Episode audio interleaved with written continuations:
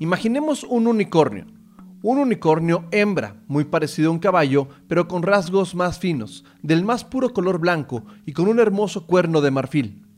Ahora imaginemos que este mismo fino pelaje blanco está cubierto de sangre y el animal agoniza a la orilla de un arroyo en una mañana soleada en un bosque idílico. Cazadores furtivos a cargo del viejo hechicero han disparado flechas envenenadas contra el unicornio para lograr paralizarlo en tanto cortaron su cuerno el último ingrediente que requiere el hechicero para lograr la inmortalidad. Este unicornio se desangra y sus crías lo encuentran. Son dos unicornios bebés que tratan de animar a su madre para que se levante y juegue con ellos, sin saber la tragedia que los rodea. Tan solo decir esa historia me ocasiona malestar.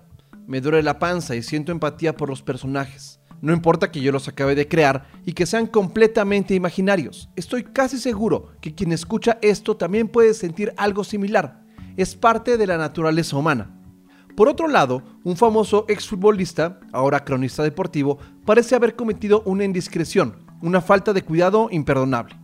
Miles de personas han dirigido sus burlas y ataques a la esposa de este personaje, que también es una figura pública. Ella, una periodista hiperconectada a las redes sociales, ha tenido que encontrar fuerza para no dejarse abatir.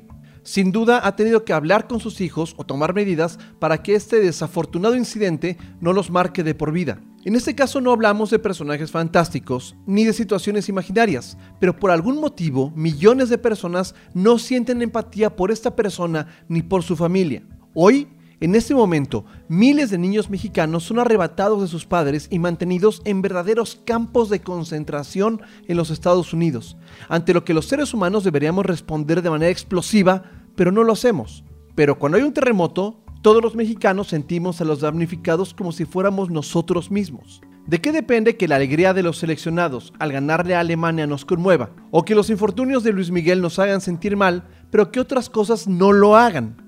No quiero ser yo el sangrón que señale las cosas que a mi parecer deben o no movernos a la acción. No lo que yo considero importante debe serlo para usted que me escucha pero de verdad que no entiendo, incluso en mí mismo, por qué lloro con la película de Rocky, pero me da asco el vagabundo que se sienta en las escaleras de la plaza a tomar el sol. Sé que algo tiene que ver con mis valores, pero ni siquiera sé cuáles. Como siempre, quedo a sus órdenes en twitter.com diagonal Manuel.